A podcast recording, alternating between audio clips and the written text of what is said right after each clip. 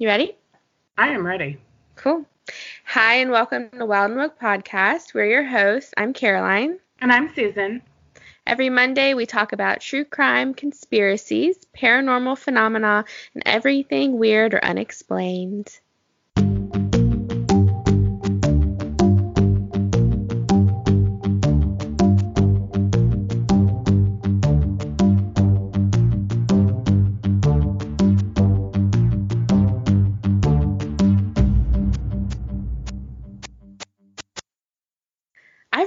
Stop saying true crime. Cons- like it sounds like I'm saying true crime conspiracies.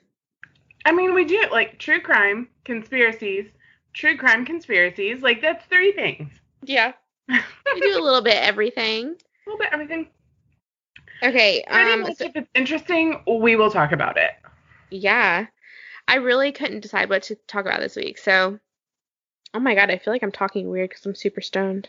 Just in my head. Just in my head. It was just in your head. I wouldn't have known. Um. I was like, I really want to do something about how weird the ocean is. Cause I'm I'm obsessed with the ocean and like everything we don't know about it.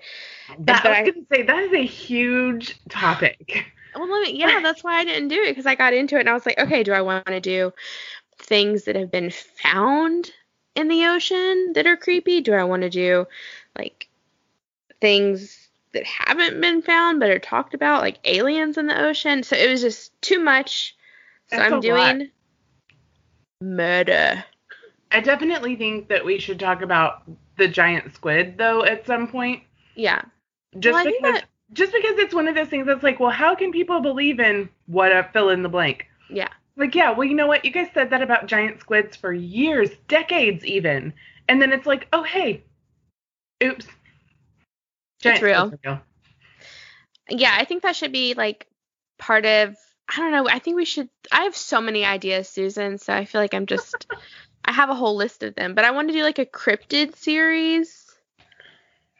One week, just one week at a time. Just one week at a time. Yeah. But I mean, like I have these ideas laid out because I'm like one week at a time, but then I come up to next week and I'm like, oh, what do I want to talk about? But what about this week? Um, you're going first this week. okay.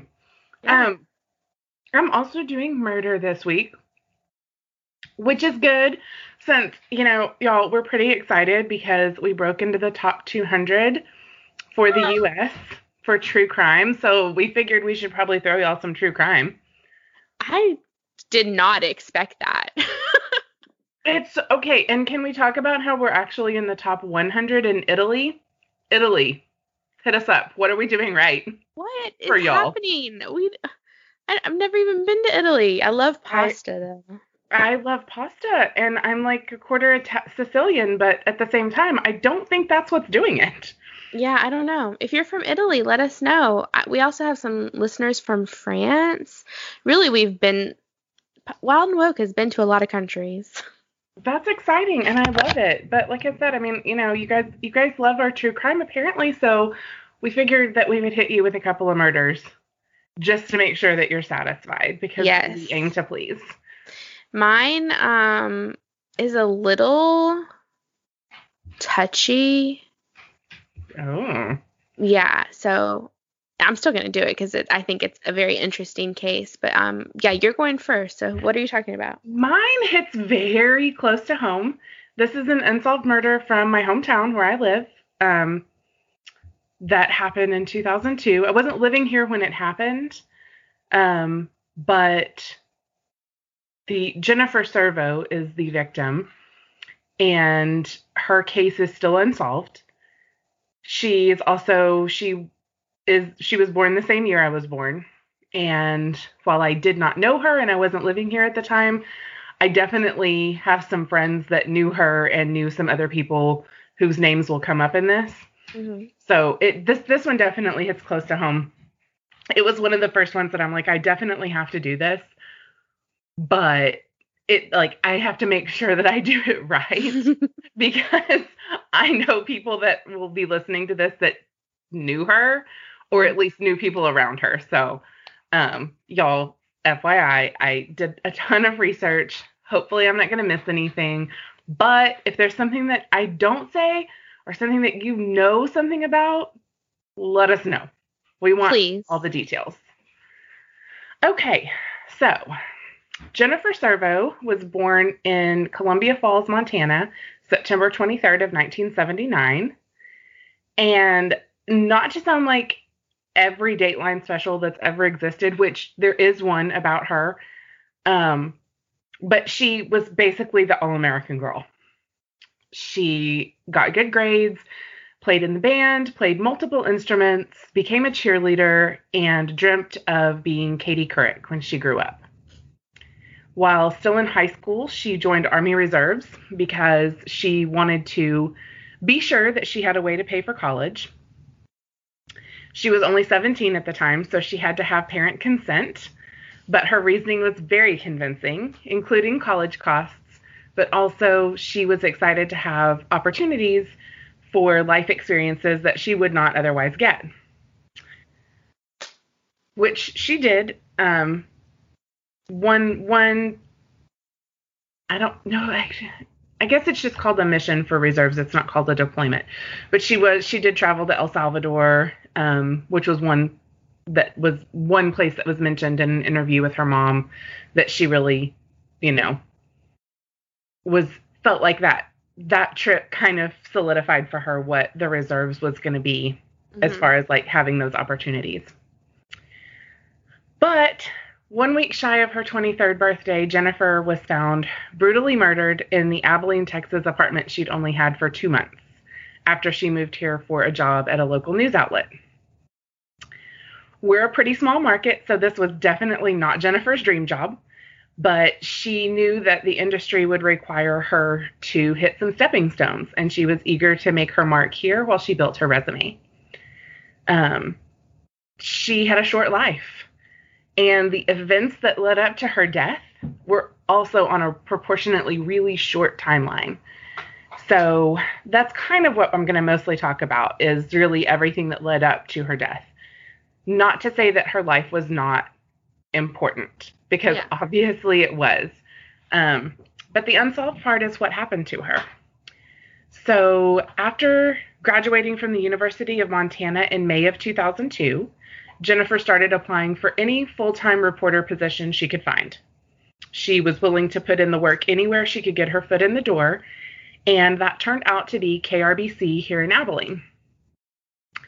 Also, during this post graduation time frame, she met uh, Ralph Sepulveda. He was 34 at the time to her 22. He was a former Army Ranger and a reserve training instructor and was her superior. Oh, by how many years? Uh, he was 34. She was 22, so he was 12 years older. Um, almost 13 years older. Hey. Well, is that true? Uh, I know that he was about 12 years older because she was going to turn 23 fairly soon, and he was going to turn 35 fairly soon. So okay, about well. 12 years older. So, um, look what I got like magic. um, let's see, where was I? Sorry. Oh, her mother has recalled in interviews that when they met Ralph, they were surprised. He wasn't what they expected based on Jennifer's previous boyfriend. Not only because he was older, but also because he was pretty heavily tattooed, um, kind of typical military looking guy. Yeah. A little rough around the edges, maybe. But Jennifer was crazy about him. So when he offered to move to Texas with her, she was pretty excited about it, in spite of her family being pretty nervous about it. I'm sorry to interrupt again. And how long were they together? I I might have missed yeah. that before this all happened. They had only been dating about a month. What? Yeah. Um, which I'm like, who does that? And then in the back of my head, it's like, 22 year olds. But a grown man like that should know better. That's why it's kind of weird. So, yes. um, he not only agreed to, and I'm saying agreed to move with her. I'm not clear whose idea it was in the first place. Yeah. Um, they were both excited about it, so I'm not sure it really matters she was obviously she was looking for jobs anywhere she could find one and disappointed that she might have to leave behind somebody she was really interested in and excited about. So she was excited. And I think, you know, having somebody there with you, Mm-hmm. especially like new relationship, all that excitement, going to a new place, probably made it seem less scary Yeah. to move thousands of miles away from everyone you know. Um, but so we're gonna come back to this a little bit, but he uh he quit his job and he sold his car in order to move with her. Uh, that's red flags. Yeah, big time. Um so she arrives at KRBC, she jumps in with both feet. Her colleagues immediately are just taken by her. She has a great attitude, she has a great work ethic, she's fun. Uh, there was a, a group who were all pretty close in age, about I think five or six of them, who all became some of them had already been there and were already friends and she fit right in with that little crew. Like I said, all kind of at the same, right around the same age, kind of at the same place, you know, in their lives, in their careers. So she became fast friends with them and they hung out together all the time. Mm-hmm. Among them uh, was Brian Travers, who is a handsome young meteorologist. Um, of course, because aren't they all?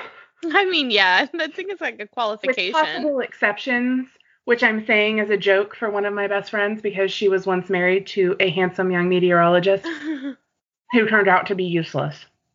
oh man. So- You know, Brian Travers is not one of those. Apparently, he's a great guy, in addition to being handsome. Um, so, as often happens, especially in new relationships, changes of circumstances end up causing some friction. But that was kind of the least of their problems. Jennifer confided in a coworker that one of the things that concerned her is that Ralph liked to play rougher in bed than she was comfortable with. Specifically, he liked to choke her. Which, look, if that's your thing, it's totally cool. If it is not your thing, that's not cool at all. Yeah, there definitely needs to be one a conversation about it beforehand, and two like consent on both ends. Consent, consent, consent. Yeah. Um, like I said, she made mention of it to a coworker. She didn't seem to be afraid. It was just like, I don't, you know, it's a thing he does. I don't like it. Yeah. Um, however, somewhere around August 10th of 2002, Jennifer also discovered that Ralph had some secrets. He had been engaged and living with his fiancee in Montana prior to their move. It's not totally clear when he broke off that relationship, Yeah. but from what I understand, it was definitely after he met Jennifer. Now, it may have been as soon as he met Jennifer, but she was not aware that this relationship had existed. Mm-hmm. She also found out that he had a child in Montana with a different woman entirely who she had never heard of and who he rarely saw. So she she was a she was the not fucking around crew. Um, she told him it was over and asked him to move out. Pretty much right away, which he did. Um, now you would think in a new state with no car, no job, maybe it would have just been easier to go back to Montana. Yeah. But he didn't. He managed to find a job, buy a car, and move into his own apartment that was just a few minutes from where Jennifer lived. Yeah. She didn't seem bothered by this. They had um, ultimately their split was amicable. They decided to stay friends. Um, she was it wasn't so much like a it wasn't a volatile situation from anything that I've seen. It was just she was not interested in she didn't like that she was lied to. Mm-hmm. Um, there was at least one time that he tried to get Jennifer to take him back after he moved out, and she just told him no. Mhm. In fact, she had decided she didn't want to be in a serious relationship at all. She wanted to put her energy into her career and she was really excited about being in a new place and getting to travel in this area and you know just be in a, completely different place than she'd ever been and spend time kind of exploring and seeing different things um, and having different experiences. In fact, her friends talked about how um, excuse me, how experiences were a big deal for her. Like she wanted to be in the middle of everything. She always wanted to like go and see different things, new things, yeah. um, any chance she got. So this is also what she told Brian Travers that she was not interested in being in a relationship. They had a mutual attraction. Their friends kind of shipped them as a couple, but um, in his words, she told him she did not want to date, but wanted to be close friends. He would hmm. later say he was okay with that, that he really just enjoyed being around her because she was always fun and always upbeat. And whatever way she wanted that to be was okay. They took day trips together, including one to go to a Rangers game, another one to Roswell, New Mexico for the day.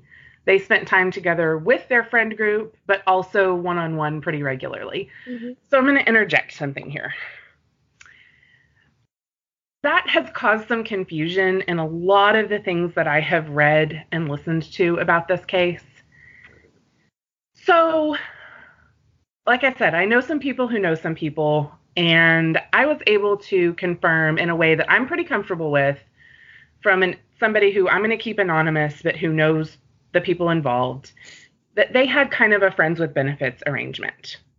Okay, that's what I was kind of thinking. Which felt, I mean, the the close friends wording did it for me, but I mm-hmm. like I even if I hadn't had a chance to talk to anybody that would that knew any of these people, that was my feeling. But I was just like, okay, can I just confirm that this was the situation because it makes sense to me. Yeah. Um, and I'm mentioning this because it kind of explains, it helps explain the events the night that she was murdered. And I totally trust the source. So I really hope that nobody listening is upset by me saying that. It there's no negative connotation for it at mm all. Like, None. Yes, do your career, yours. your thing. Like that is totally cool. But like I said, there's some confusion about like how like what everything that happened, like her movements the night she was killed, there's a little bit of like, well, how, why was this happening? And I think it it kind of explains itself through that uh, through the way their relationship was. So, Jennifer's last day alive was September 15th of 2002. She was at work. Um, it was her last day of work before she had three days off her regular schedule was 10 hour, four 10 hour shifts a week. So she leaves work after the 10 o'clock news air, airs and runs some errands with Brian. They are seen on Walmart security cameras at 10:46 p.m. So we know for sure that they were together and that they were grocery shopping. Her cat, Mr. Binks, needed some food and Brian was picking up groceries. Hmm. Um, they arrived back at Brian's apartment. They also ran a couple of other errands. And I'm going to mention it because one of the things that they did is pick up a coffee table from someone they knew that Jennifer was going to have in her apartment. So the coffee table is now in her car. They get back to Brian's apartment sometime after that. Um, it's not totally clear, but based on the time they were seen at Walmart, I think that they had already picked up the coffee table and run a couple of other errands before they went to Walmart. So they're at his apartment roughly 11 o'clock, mm-hmm. something like that.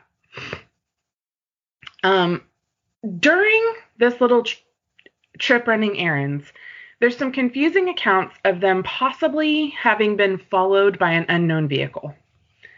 In one version, it's Jennifer who mentions to Brian that she thinks she's seen the same car a few times, and he kind of shrugs it off like, oh, it's, you know, it's probably just similar or whatever. In another version, it's actually Brian who notices that he that he thinks he might have seen the same car in more than one place that they were, including seeing it when they arrive at his apartment and seeing it kind of slow down before it just takes off. Mhm. I'm not sure which of those things is accurate Mhm. or what combination. Who knows? Maybe they both saw it. Either way, um, it didn't really come up until later. And it wasn't any, I mean, there was no, nobody threatened them. Like, you know, it, who knows? Maybe somebody really was following them. Maybe it was just, you know, a similar car. Um, my question is, did she know what kind of car Ralph got when he got a car here, since he didn't have one when they got there? And I don't Mm. know. So Yeah. it's possible that, you know, he was following them. Yeah, possible. Yeah. Not, I mean, you know, that's a total like giant neon question mark. So she helps Brian carry groceries upstairs and stays for give or take an hour before she wa- he walks her to her car and she heads home around midnight.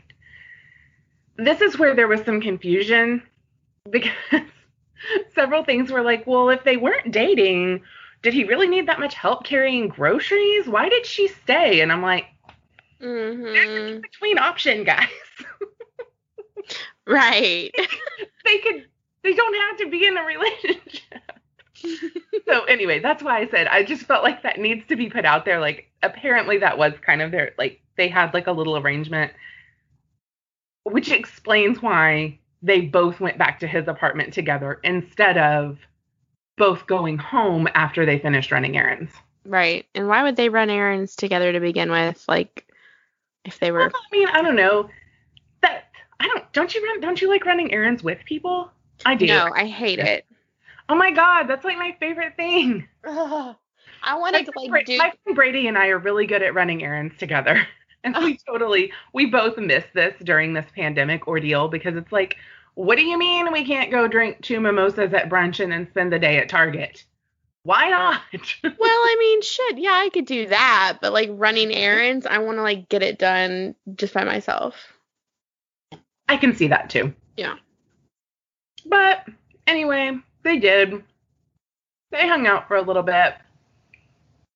He did, um, apparently, when he initially told her he would walk her to her car, she was like, oh, no, I'm fine.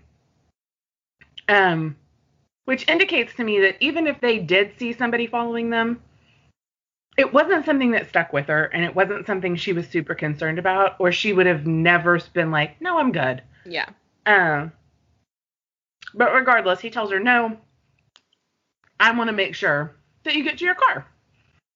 So he walks her downstairs. He sees her get safely in her car. Um, we know that she arrived home safely right around midnight because she then spent about an hour on the phone with a friend of hers who was a former college boyfriend um, living in Montana hmm he said the conversation was normal. She seemed happy. She didn't she she didn't mention to him anything about thinking that she might have been followed. Um she didn't say anything that indicated to him that she was scared of anything or anyone. He said everything seemed completely fine with her. So they get off the phone around 1 a.m monday morning september 16th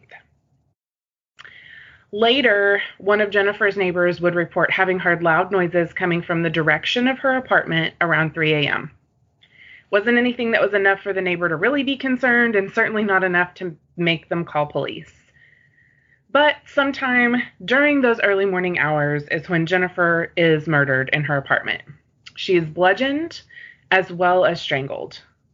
Her body will not be found until the afternoon of September 18th Mm. There's some evidence that points to her having been sexually assaulted. Um, as far as I can tell, that evidence is external bruising. But she was found fully clothed, wearing what would normally be her like pajamas, shorts, and a t-shirt. There was no sign of forced entry, so um, someone could have had a key, hmm or she could have let in someone she knew. Her family and friends say she's very security conscious, so they don't believe she would have forgotten to lock her door. Yeah. Um, she was, in fact, maybe a little overly security conscious. She what immediately got a PO box when she moved because she didn't want her mail coming to her actual apartment address. Huh. Why? I think that's a little odd. However, kind of during the same time period, um, there were some stalking cases involving on-air news personnel, female on-air news personalities. Oh yeah. So that may have been kind of in the back of her mind when she decided to get the PO box. That said, I'm I'm not sure I would say I'm like super security conscious, but I routinely lock my door. Like Mhm. when I'm home, like I like I close the door, I lock the door. It's just automatic. However, I have definitely woken up and realized I left my front door unlocked all night. Oh my god. Like that has definitely happened at Yeah. least a couple times. Yeah. So while that's habit, it also like it is entirely possible for somebody who even routinely does something Mhm. to just simply forget to do it. Very true. I've done that too. So the fact that there's no forced entry is I mean, there's just no way to know what happened. Um, what I don't know that I would like to know is if her door was locked when she was found. And I don't know the answer to that. Oh yeah. Um, on the well, other, how many days? I'm sorry. How many days was it? she was had been dead for about 48 hours by the time Oh, she okay. was found. And who found Uh, her? So her her mom is already getting a little concerned because she's miss, she has not answered a couple phone calls, and normally she would if she missed a call she would call right back.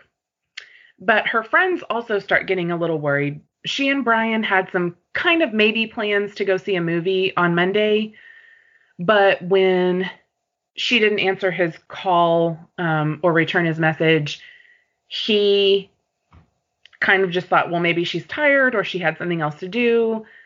Um, apparently, he did also say to another friend that, you know, he thought maybe she was avoiding him.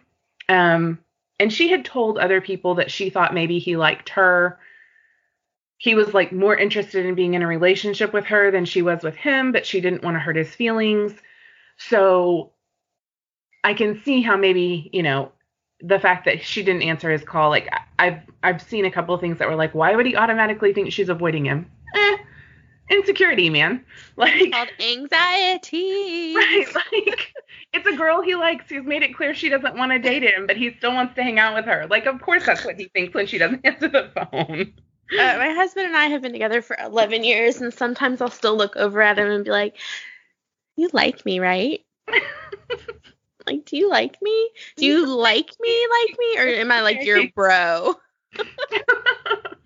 so, but they get concerned. He he's already a little concerned, but not overly concerned. It's her she's on her days off. However, there also there's a situation at at the news station that somebody is sick and can't come in. And they try to call Jennifer to cover, which normally she's super responsive and like always ready to jump in and come to work if she needs to. So it's a little strange that she doesn't answer when they try to reach her. So Brian, along with another one of their friends, decide that day on the 18th, they're going to go to the apartment. hmm When they get to her apartment, her car is, they see her car, and the coffee table is still in her car, Okay. which Brian immediately is like concerned by the fact that that's still in her car. Um, they go, they knock on the door, they note that her blinds are completely closed, which is unusual because, as I mentioned, she has a cat. And those of us with cats know that if you close the blinds all the way, hmm the cat will simply break the blinds. so, just law of cat. law of cats, you cannot close your blinds all the way. Your blinds must always be slightly open, or the cats will just break them. So they thought that was they thought that was unusual. Um, but they she doesn't answer the door, and again, remember all of these people are in their early twenties. yeah. Because I'm like, what do you mean you just left? Um, also, that's before true crime was like popular. It is, and um, I mean, Abilene's still a relatively small town, but like I feel like in 2002 it felt like an even smaller town. Mm-hmm. Even though I don't know that the population's like drastically different, but they're definitely it feels like a bigger place now than it felt like 18 years ago. Yeah. Um, they so they do leave when she doesn't answer the door. Um, the friend drops Brian back off at his house, and she goes back to the news station. All of these places, like Jennifer's apartment, is only like five minutes from the news station. I'm not clear where Brian's apartment was, um, but I get the impression fairly close by. So all these places are like in a really tight little bubble. Yeah. Um, but the so her friend goes back to the news station and reports to the boss, "Hey, yeah, we went by her apartment and she didn't answer the door. We haven't been able to get a hold of her." And the boss at KRBC, who is not 22, is immediately like, "Oh no, this is a problem." Mm, Yeah. So they call the apartment complex and tell the manager, hey, we, we're concerned. Can you go check on her? So the apartment manager, along with a maintenance person, which is typical, like that would be the normal if you're doing a well check. You wouldn't ever, an apartment manager would never go alone and they would never send maintenance alone. When there's a concern about something, you always have two people. Mhm. So they they go, they immediately discover a brutal crime scene, and that's when police are called. And her friends find out because the scanner in the news office reports a dead on arrival at her address. Oh shit. So, um, and it's pretty traumatic. I mean, obviously, Yeah. but for somebody who'd only been here, she had been in Abilene exactly 61 days. And she had already made such an impression on the people around her that it was a, I mean, they canceled one of their news broadcasts that night Mhm. and did a tribute to her. Wow. Still not even really knowing what happened at that at that point in time. Yeah. They knew some details, but they didn't know exactly. They they didn't even know exactly when she had died. It wasn't until later that the um, medical examiner was able to say that she had been dead for 48 hours before she was found. So, what's in the apartment? Obviously, Jennifer. Um, like I said, she was blood. She was both bludgeoned and strangled. Oh my god, did they kill her cat? I don't know. I'm just gonna I'm gonna say no. The cat hid I under the bed. I have not heard anything about the cat. So, as far as I know, Kitty's okay. Also, yeah, cat law again, law of cats. Like, they probably whoever was there probably never saw the cat. No. No. The cat was like, uh, "No, you can fuck right off. I will be under a piece of furniture, invisible." Um. So immediately, of course, you know this becomes a huge deal. There are not a lot of murders in Abilene. I mean, it's not like it's not Mayberry, but like there just is not. It's not a. That's a murder without any idea of what happened is pretty unusual. I think as of today, right now, um, there are exactly ten unsolved murders in the history of this town, Wow. Which is not a whole lot. Um, more than I expected, but still not a whole lot. Um, they did they it was 2002, but they did. I mean they they were they did collect DNA evidence Keep going. but um, nothing that was helpful, unfortunately. They uh, Ralph's DNA is present in the apartment, as is Brian's, but both of them had been in her apartment, Yeah. so there was how long had it been since Ralph had been in her apartment? well, this is September, so somewhere around three weeks to a month, so not that long. Yeah. definitely i mean you would definitely still expect to find his dna there um as well as brian's who had been there more recently so there's really nothing unusual about about either of those and apparently no, there was no I've seen I've seen it written two different ways. I've seen it written that it was only their DNA in addition to hers that was in the apartment. But then I've also seen it written that theirs was the only ones that were, I guess, interesting. Mm-hmm. I don't even know if that's the right word. But regardless, they don't find any DNA that really points them in a direction of something concrete. Yeah. Um, because both of them belonged there. Certainly there was no there was no unidentified DNA. So the likelihood of it of there having been someone a stranger in her apartment not great. My guess would be that probably there would have been some trace DNA from um, maybe from maintenance, Mm-hmm. maybe the apartment manager, depending on how long they were in the apartment. Though it's a small apartment, so my guess is they were not there long. Because Or her- from the previous tenant, because I mean, a lot of places don't clean between. so most places do clean. I mean, for I mean, they had they they hire a cleaner, but like when we got into our Yeah. apartment, our current apartment, and these are nice ass apartments, there was like rat poop in the corner, um, like blood on the wall. It was horrifying. there was blood on the wall of your apartment. We we need a timeout.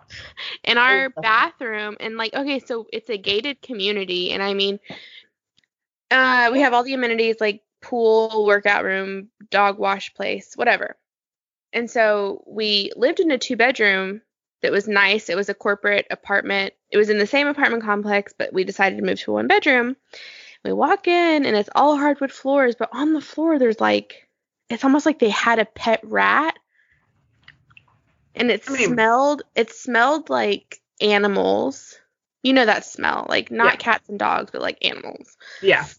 um and then in the bathroom on the closet door to the linen closet there was like blood and there was like an old unopened bottle or like half open bottle of neosporin there was like That's Um, okay. I just have to say that's super weird. Yeah. And I've lived in a couple of kind of sketchy apartments and not ever not once did I move into apartment to an apartment that was not clean.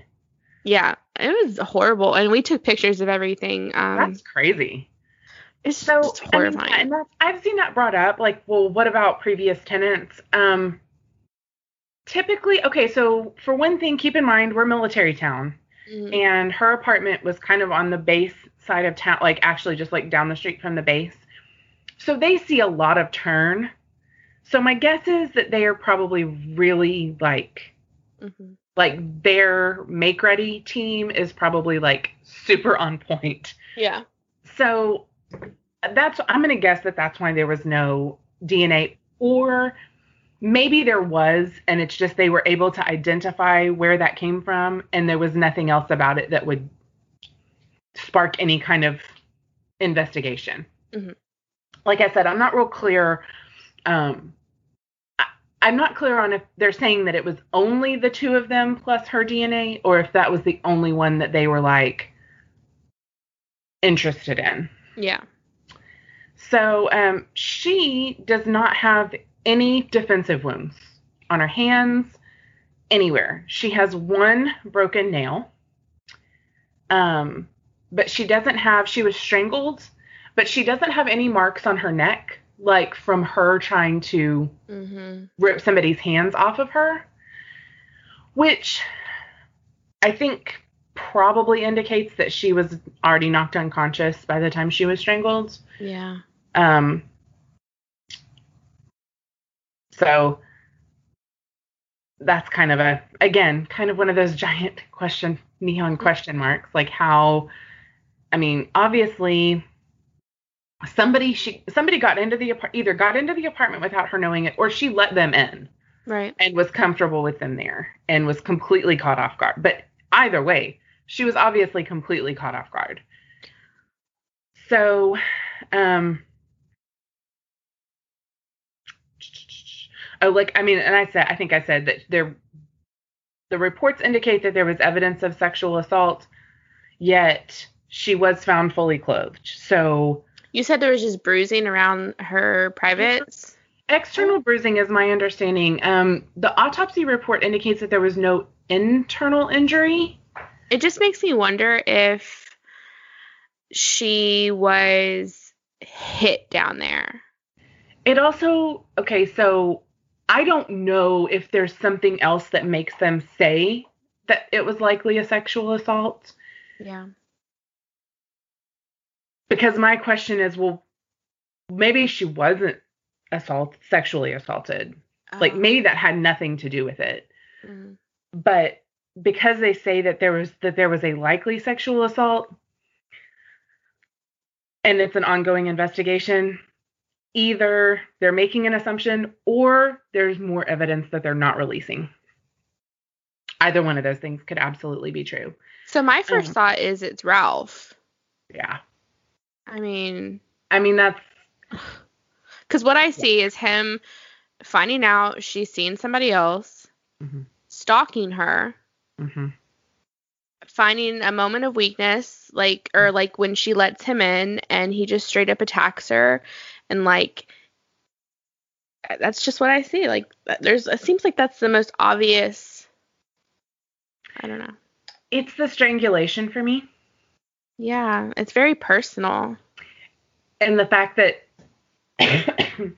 it appears that that was probably done um, if not after she was dead likely after she was unconscious just because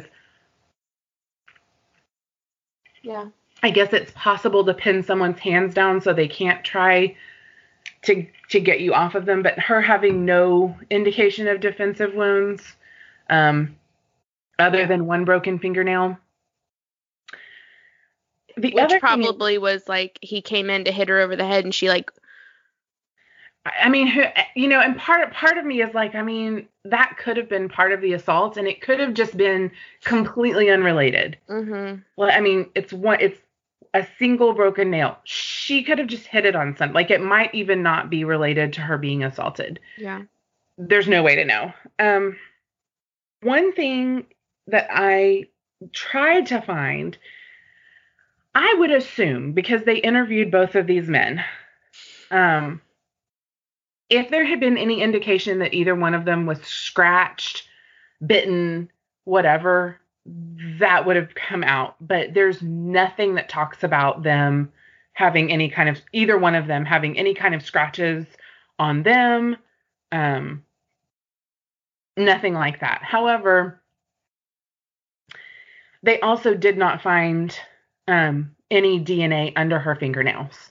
So again, I mean, it sounds to me like she got caught completely off guard and never even had a chance to defend herself. Like maybe when she answered the door. When she answered the door, or maybe she let someone in and then they she was I mean, you know, as soon as she turned around to walk back in. Yeah. Um but like I say, there's no, you know, without there being anything on her that would indicate that she was able to fight, you know, even the fact that they didn't find any scratches on Ralph or on Brian, um, you know, Mm-hmm. again, question mark. Um, to be 100% clear, I there's not even an an ounce of me that thinks Brian had anything to do with any of this. Yeah. No. um, just because there are a lot of ways that a guilty person could have chosen to lie and nobody else would necessarily have ever known that he was lying mm-hmm. um he didn't have to say what time she left his apartment Yeah. he didn't i mean there's a lot of ways that like if he was guilty of anything like he could have tried to cover something up and he didn't he was 100% cooperative um, both men did get lawyers which i've seen a couple of things that indicate like oh that's kind of suspicious but No, hell no. say, oh hell no. no. no that's 100% the right thing to do Get a lawyer. Like always always. always, always. um, on September 20th, so this is two days after her body's found, the police actually take Brian as lo- along with his his attorney to her apartment um, to ask him some questions, but also to just have him look and tell them if there's anything else that stands out to him about her apartment. So, missing from her apartment, they know that her cell phone's missing, her purse is missing. Um, I'm not 100% clear if it's Brian who's able to tell them that there are some random DVDs missing, but that is one of the things that was missing from her apartment. And possibly at least one other unknown item. Brian was able to tell police that there was something missing, but he was asked by law enforcement not to divulge what the item, the missing item, was. Mm-hmm. So I'm not sure if that's the DVDs that come up later or if there's something else um, that he was able to say, hey, this is missing. Yeah. I kind of tend to think that there's something else just because the DVDs, like, you couldn't, even Right. if you found them, like, there would be no way ever to be sure that they were the ones missing from her apartment. So I'm not sure why that would be an important thing to tell him to not divulge to anyone else. But if it's something more unique, that would make some sense. Um, so this has been an ongoing investigation for, like I said, roughly 18 years. We still do not know anything more about what happened to her um, than they knew pretty much within the first day. Um, no, no tips, nothing. In 2016, um, police said that they were working some new leads, but they never re- re- released any specific information, and no arrests have ever been made. Um, they do say that Ralph is still a suspect. Um, he's the only person that the police have ever formally listed as a suspect Mhm. but again apparently no no actual evidence there Um, that's devastating. against him yeah absolutely and i mean you know what's even scarier to me is you know there have been some cases that are similar to this that the family members are sure that it's somebody you know a boyfriend a husband whatever and it turns out that the person is killed by a serial killer Yeah. So anyway, that's I don't I don't I, I hate ending topics on like so anyway she's dead and we don't know why. Yeah, but I mean, But that's, how it is. Yeah, um it is still considered an open case. Um if anybody listening to this has anything any tiny little detail that you might think maybe doesn't matter at all, um it might matter. Yeah. call the tip line, call the police here in Abilene. Um, I'll see if I can find a link to our Crime Stoppers so that we can post it. Um, any little thing that you might remember might help. Who knows? Um, I mean, I'm with you as long as we're speculating. Um, I feel like the ex-boyfriend. I mean, first of all, first of all, it's always the ex-boyfriend. Yeah. The, so what makes me think ex-boyfriend is the age difference, which to me, because she was in, how old was she again? 22. She I would have mean, been 23 like a, a week after her death. That's a baby, and he was 34, and to me, that's just like predator type vibes a little See? bit. Like I, so Rich is 34, and we've had this conversation before. Yeah. Could he see himself dating someone in their early 20s? And he was like, Yeah. no, because we're not on the same wavelength about anything. Uh, see, I, I don't know. I mean, that doesn't, that in and of itself, the age difference in and of itself doesn't really, that's not the red flag for me. The red flags for me are the casually controlling behavior.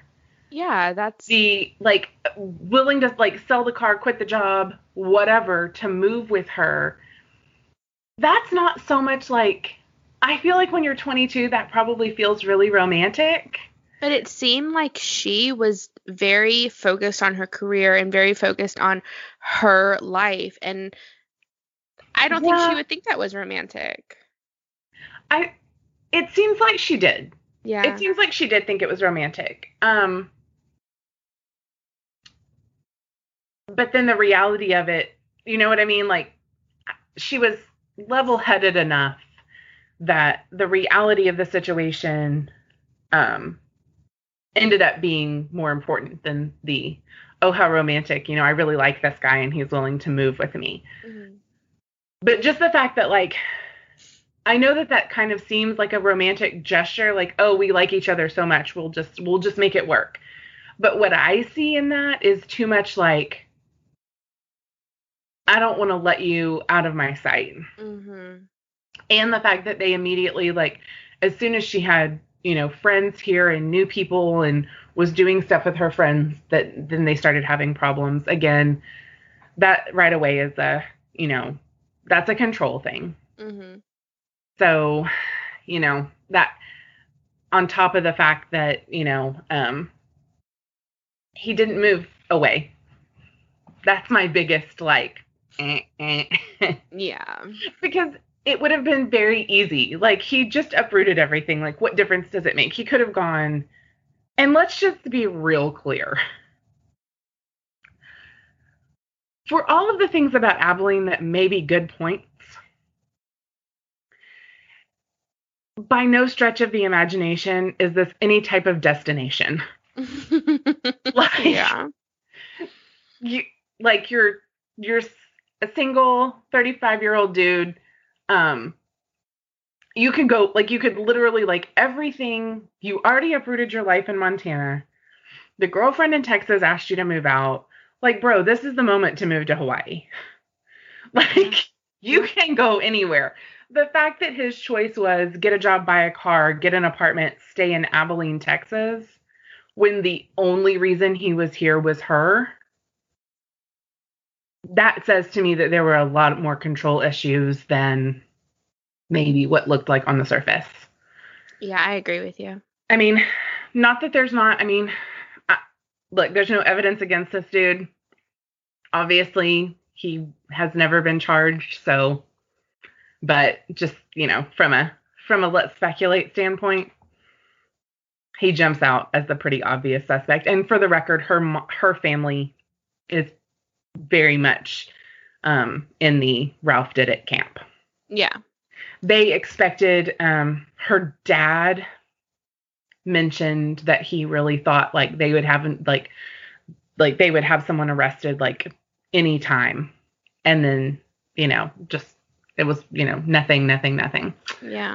so, and like I said, there are several. Um, there's a Dateline episode. There are some other things. So if anybody's if y'all are interested in this case, there are some other other things out there for sure about her. So Yeah. anyway, um, that's Jennifer. She definitely has not been forgotten in this town, even though she was only here for two months. Yeah. Um, they do have her case open. She is on. She is still listed on the um, police department website, um, asking for tips. So hopefully, maybe someday, someone Yeah. will come forward with some information. You know, who knows? Put that one on the list of cases to keep up with. Yeah, absolutely. Oh, trust. If trust, if something happens in that case, I will definitely hear about. it. Oh yeah. Firsthand. Mm-hmm. Firsthand. For sure. So, what murder are you talking? Well, first of all, do we have anything else we need to talk about? Has anything happened this week that we talked about? We talked about Um, top 200, which was fun. That was it. That was like I'm finally caught up on podcast stuff. I feel like for the past two weeks I've just been like covered in podcast stuff. So I finally got caught up and I can relax. Um Yay. Nothing else really. I got a new comforter. it's the little things. It is, look, it is absolutely the little thing.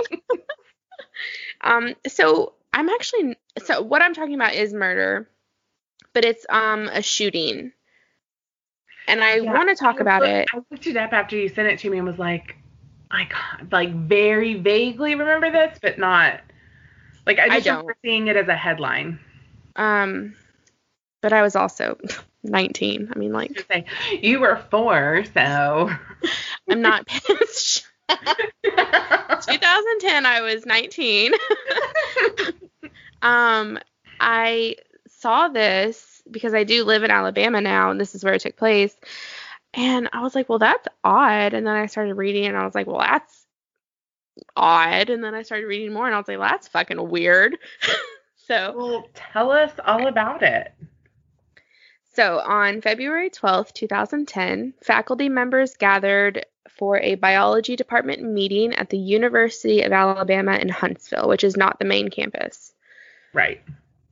The meeting consisted of 12 faculty members, and they were all part of the biology department. So, the meeting lasted 30 minutes, and then Amy Bishop stood up and began shooting her colleagues with her Ruger, Ruger P95 handgun. A witness who survived the shooting later recalled that Bishop got up suddenly, took out a gun, and started shooting at each one of us. She started with the one closest to her and went down the row, shooting her targets in the head. Another witness says the shooting was not by any means random, it was execution style around a large oval table. After several rounds were fired on Amy's last shot, which is aimed at another colleague of hers, another professor, the gun clicked like it was empty or jammed. So another colleague in the room rushed Amy to stop her. There were three victims that were wounded and another three that died. Wow. So, because this shooting was so quick, I mean, it started suddenly and ended just as suddenly, there's really not much more information on the actual shooting. I do want to talk about Amy and what she did at the college and kind of her background a little bit because it is fucking wild. This is the part I don't. I like I said, I remember this as a headline, but I don't remember. I don't know any of these details, so I am so excited to hear about it. and I don't want to glorify like a shooter, but um I feel like her background needs to be talked about a little bit because she's not a 20 something white guy with mental health issues. She's a grown woman who has a family and a, a great career it seemed like. So anyway, Well, yeah, and it's important. I mean, it is kind of important to talk about the fact that just because just because somebody is successful, like, Mhm. doesn't mean that they like. It's not always the same person. yeah. These things can happen anywhere. so Amy Bishop was 44 at the time of the shooting. She was married to her husband James Anderson, and she was the mother to four children. She has a really detailed history around education and science. So her father was a professor um, in the art department at Northeastern University in Boston. That's where Amy completed her undergraduate. She then went on to Harvard University and she completed her PhD in genetics in 1993. Amy was also the second cousin to a famous novelist. His name is Jane Jane Austen. Jesus Christ. John Irving. Have you ever heard of him? Not right off the top of my head, but He's pretty. I mean, he's famous in the United States, but I think he's um, Canadian. what did he write? You know what? I knew you were gonna ask me that, and I should have looked it up. So let me look it up right now. John Irving. Oh, it says he's an American novelist. Um, it looks like oh, the Hotel New Hampshire. They're all like 70s, 80s, and 90s is when he wrote his books. No, it doesn't. I his name doesn't sound familiar. I don't recognize those titles, but Mhm. Um, yeah, it looks like he's pretty pretty famous. Anyway, so she was second cousins to John Irving, and she herself was a member of the Hamilton's writing group, writing group when she lived in Massachusetts in the 1990s. Amy did go on to write three unpublished novels. Many members of the writing group she was in did say that Amy used her Harvard degree and her family ties to John Irving to boost her chances of picking up a publisher and getting recognized. This led many people to think of her as entitled and abrasive. So, fast forward to 2003, 10 years after she gets her PhD, Amy joins the University of Alabama Huntsville staff as an assistant professor in the biology department. The president of the university thought that Amy's portable cell incubator that she created with her husband would change the way medical research was conducted. So he was like overjoyed to have her on the staff. Amy created that incubator with her husband while she was an instructor at Harvard Medical School. The incub- incubator actually came in third in a huge technology competition, and the bishops, well, Amy Bishop and James Anderson, her husband, won $25,000 from that. Okay. I have a quick question. Yeah. How did we make the move from Harvard Medical School to Alabama Huntsville? Well, I'm going to get to that. Okay. Yeah, I'm going to get to that. I'm like, uh, mm, it's a big, it's a, a big jump. yeah, it's a big jump. Although I don't know much about the University of Alabama Huntsville and like their biology department. I don't know if they have any like achievements or anything like that. I mean, here's the thing. Nobody's exactly Harvard. So, yeah. like, I mean, there are a few places from Harvard that could be a lateral move, but like yeah. pretty much any university, once you've been at Harvard, is like, mm, why? Yeah. Uh, we'll find out. yeah. Okay. Um, so there were a lot of doubters along the way in Amy's um, career. They doubted her, her um, where was I? So they claimed that Amy's original 1993 dissertation uh, to get her PhD wasn't deserving of a doct- doctoral doctoral degree. Mm-hmm. Um, it was poor quality and it wasn't deserving of the degree. Other scientists in her field second guessed the incubator she created, saying it was too expensive and it was completely unnecessary. Six years after starting her career at University of Alabama Huntsville, Amy was denied tenure. So that was kind of a big deal. It is a big deal, especially for someone that um, qualified, I guess, and you know who's who's put in hours and hours and hours of research. I mean, she created this whole medical. Do we know? know do we know why she was denied tenure? Yeah. Well, okay.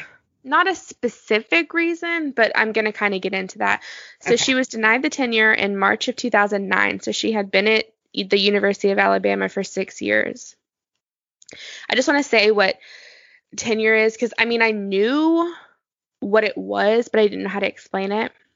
So, according to chron.com, C H R O N.com, when a professor is granted tenure at an academic institution, she's receiving a specific set of administrative and legal rights that includes the freedom to pursue any academic research without fear of repercussions.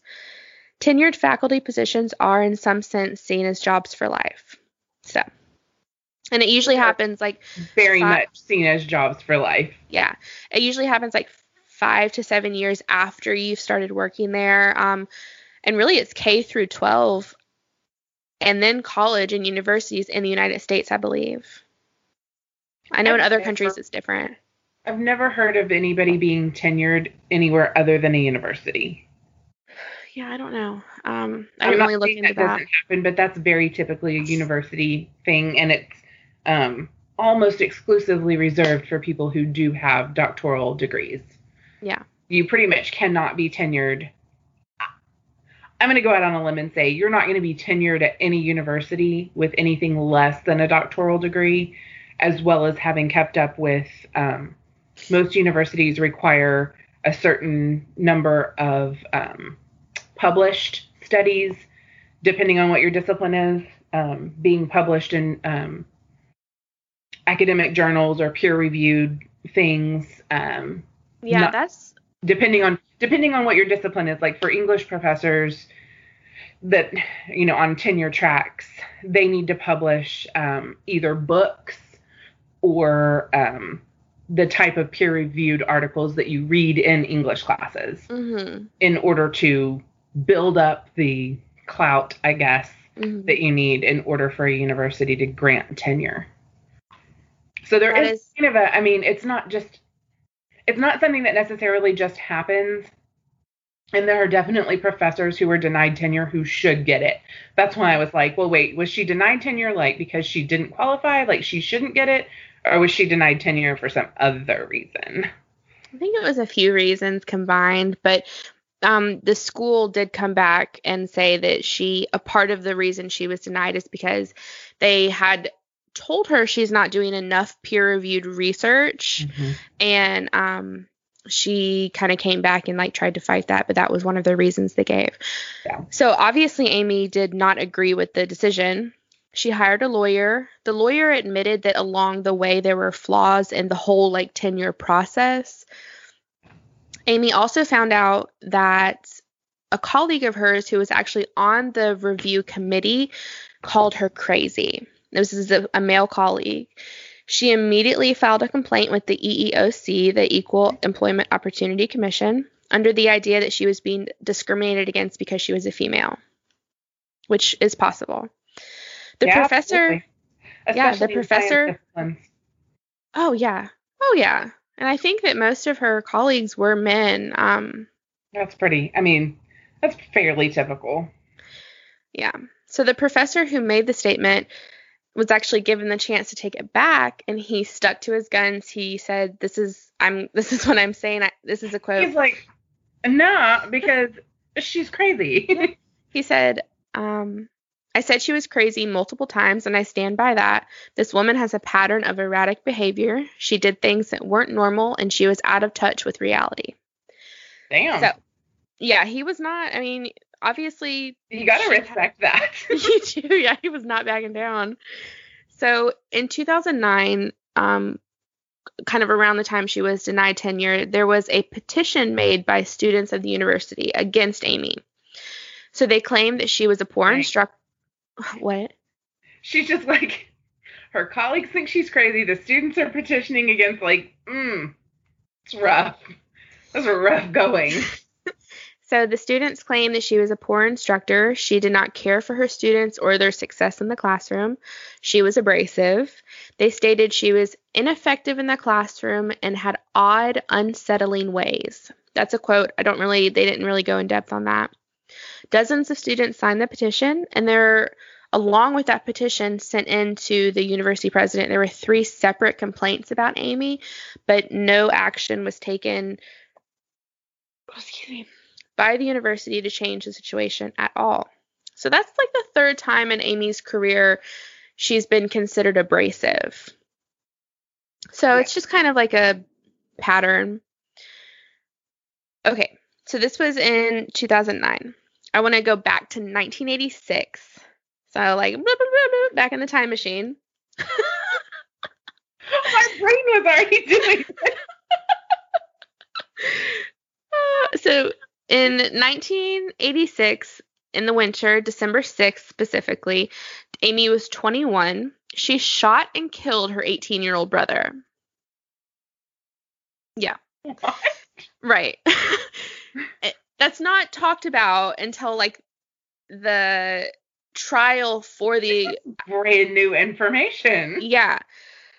So I'm going to kind of go over that a little bit because it's crazy.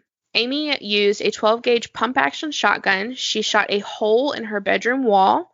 Then she went into the kitchen, shot her brother in the chest while they were standing there with their mother. So their mother saw this happen. Amy then went out into the street and tried to shoot a vehicle driving by and narrowly missed them. The whole incident was described by police and Amy's mother as an accident and no charges were filed. The fuck? There were mean, rumors. oh, go I'm ahead. sorry. She accidentally shot and killed one person and attempted to shoot other people by accident? Yeah. So I mean that is sketchy. Like that doesn't make sense. So I I found out after doing some digging, there were rumors then and there still are rumors now that the police chief in charge at the time was actually friends with the family and there were some like politics involved.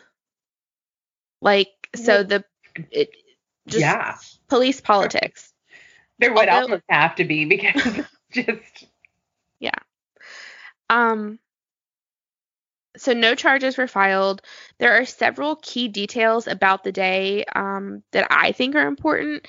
So Amy was actually arguing with her brother and her father before the shooting. In 2010, the killing was brought up again during her trial for the University of Alabama shooting. The district attorney concluded that, in fact, there was probable cause to arrest Amy for the murder in 1986. but the statute of limitations had expired by that point, so they couldn't do anything. wait. In what world is there a statute on murder?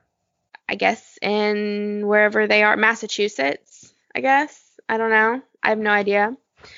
Um, but actually, so we found out all that stuff, and then we found out that not only did Amy shoot and kill her brother, she fled the scene with the gun, went to buy went to a nearby car dealership, showed the employees the weapon, trying to get them to give her a car to escape, basically.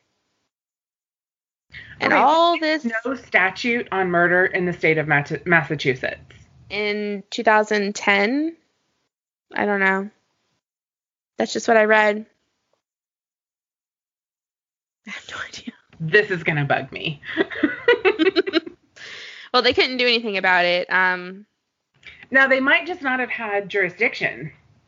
I mean, maybe that's it. Because 'cause she's in is Alabama. The trial's happening in Alabama. There's no. I mean, they they can say that there was probable cause, but if the place with jurisdiction isn't going to deal with it, then I mean, Alabama can't really file charges on her. I don't. I mean,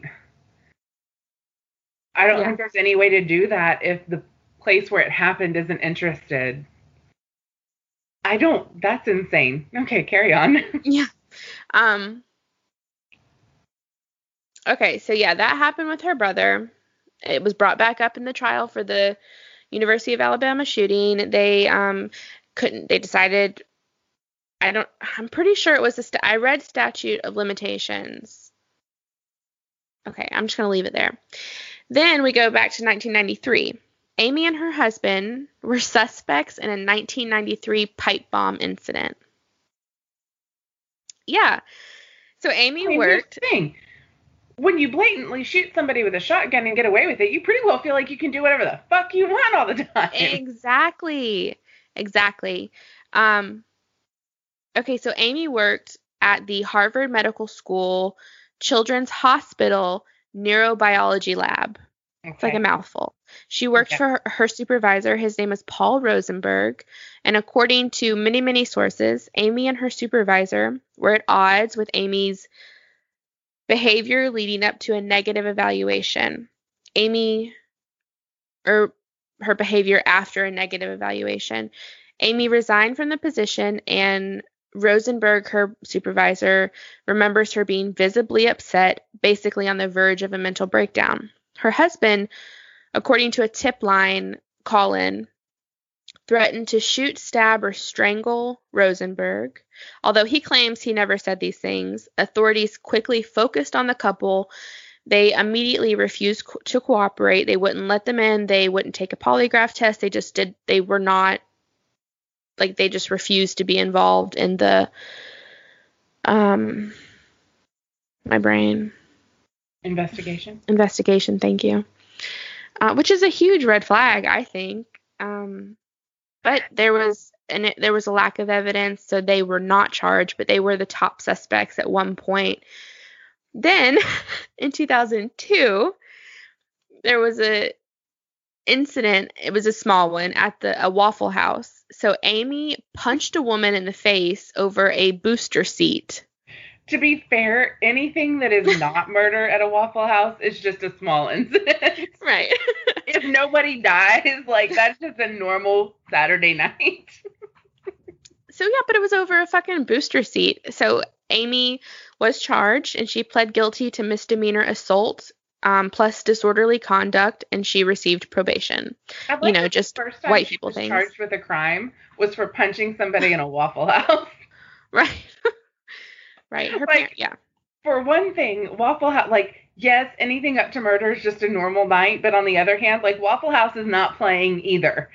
like, no, you may be able to shoot people, you may be able to plant pipe bombs, but you are not going to punch people in the Waffle House. so yeah, all of this is kind of leading up to her breaking point at University of Alabama. So she she does the shooting in Alabama and she was charged with capital murder and three counts of attempted murder. Her attorney did try to claim that Amy was suffering from an undiagnosed mental illness, specifically paranoid schizophrenia, which he later took back. He decided he shouldn't have said that. Um, I don't. It was just like a weird little thing that I read, but he did take it back. Amy pled guilty to all charges on September 11th, 2012, and on September 24th, she was sentenced to life in prison without the possibility of parole. She is still in prison at a women's institute in Alabama, and she's put on like medium lockdown, and she's actually not confined to a cell. She's allowed to live dormitory style. Um, okay. She did try and appeal her case. I think it was pretty soon after just a few years after she was sentenced, and they denied it. Um, Pretty so yeah, she, yeah, she's still in there. But I just I wanted to talk about that because it's not one, it's not a typical school shooter profile.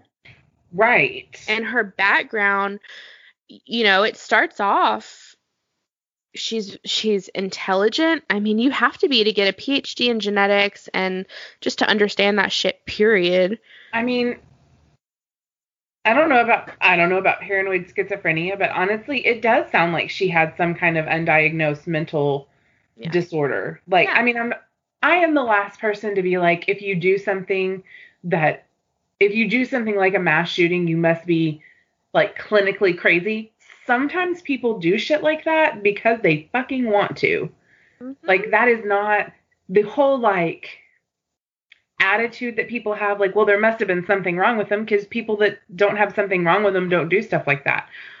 Okay kind of but on the other hand there are lots of people who live every day of their lives with fully diagnosed mental issues illnesses disorders whatever who never commit any violence against other people. Right. So the idea I really that you have to be crazy to do something like that i don't buy on the other hand, like in her case, there's just, I mean, it really does sound like she had like something going on that would cause you to, yeah.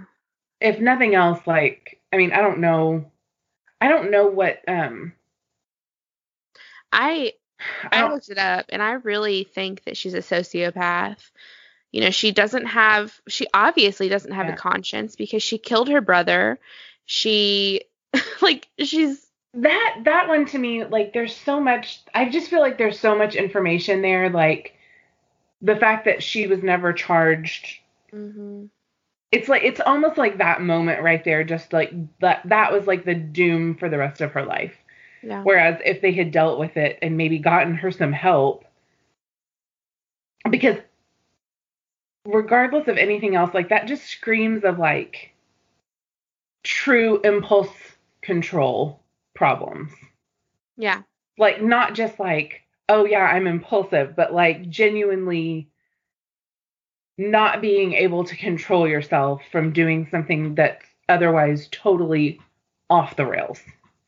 Yeah. She was um I think what happened was well I'm not this is not talking about any undiagnosed mental illnesses, but I think that she was kind of being put into this like shell at her job. I mean, like it was she was working with basically all men.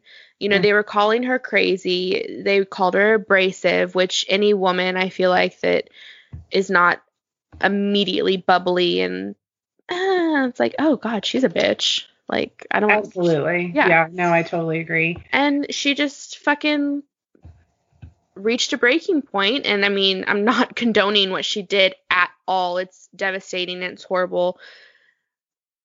But that's what she felt she needed to do. do have, I mean, people do have a breaking point. People yeah. who don't have any undiagnosed mental disorders or any mental disorders, people still have a breaking point. Mm-hmm. Yeah. I just So, feel like the the history is what makes me go, man, you know, maybe if her family had been less concerned with avoiding consequences, Mm-hmm. they could have done something to help her at that point rather than, you know, protect her. Yeah. So, um, That's wild. I had no idea about all that. Like I said, I remember the headline, like that, you know, mhm. basically a what I remember from it was basically like professor doesn't receive tenure, shoots everyone in the room. yeah. But they don't ever go in depth about like, About her history. mhm. I don't remember hearing anything about that. um, yeah. So that What was, uh, story. I know it was wild. I was, I just really was bummed because I really wanted to talk about the ocean. but this was still a good case. Um, and we got our true crime in. We did, and we managed to do a solved and an unsolved. So there wasn't we didn't like leave everybody like just a total like sorry. no resolution here at all. that's true. Oh, that's a that's a, it's a good it's a good blend. I like it. we went an hour and a half, but yours was an hour. It was so long. It I was, know. I'm but it was so in depth and it was so good and So like very detailed. Like I said, I was so anxious about doing that one because like I said, I mean, I know people who know people that were here Yeah. that were, you know, in that circle. So yeah, that's the best. I want to do her justice. And yeah, I think you did. Thank you so much for the continued support. Please find and follow us at Wild and Woke Pod on Instagram and Twitter. We have a great page on Facebook at facebook.com slash Wild and Woke Podcast. If you're looking for bonus content, early episode releases, and free merch, find us on Patreon at patreon.com slash Podcast. If you have any weird, creepy, or wow, I can't believe this fucking happened moments, please reach out because we want to hear them at Wild and Woke Podcast at gmail.com. And remember, all stories start somewhere. Be wild, stay woke, and question everything.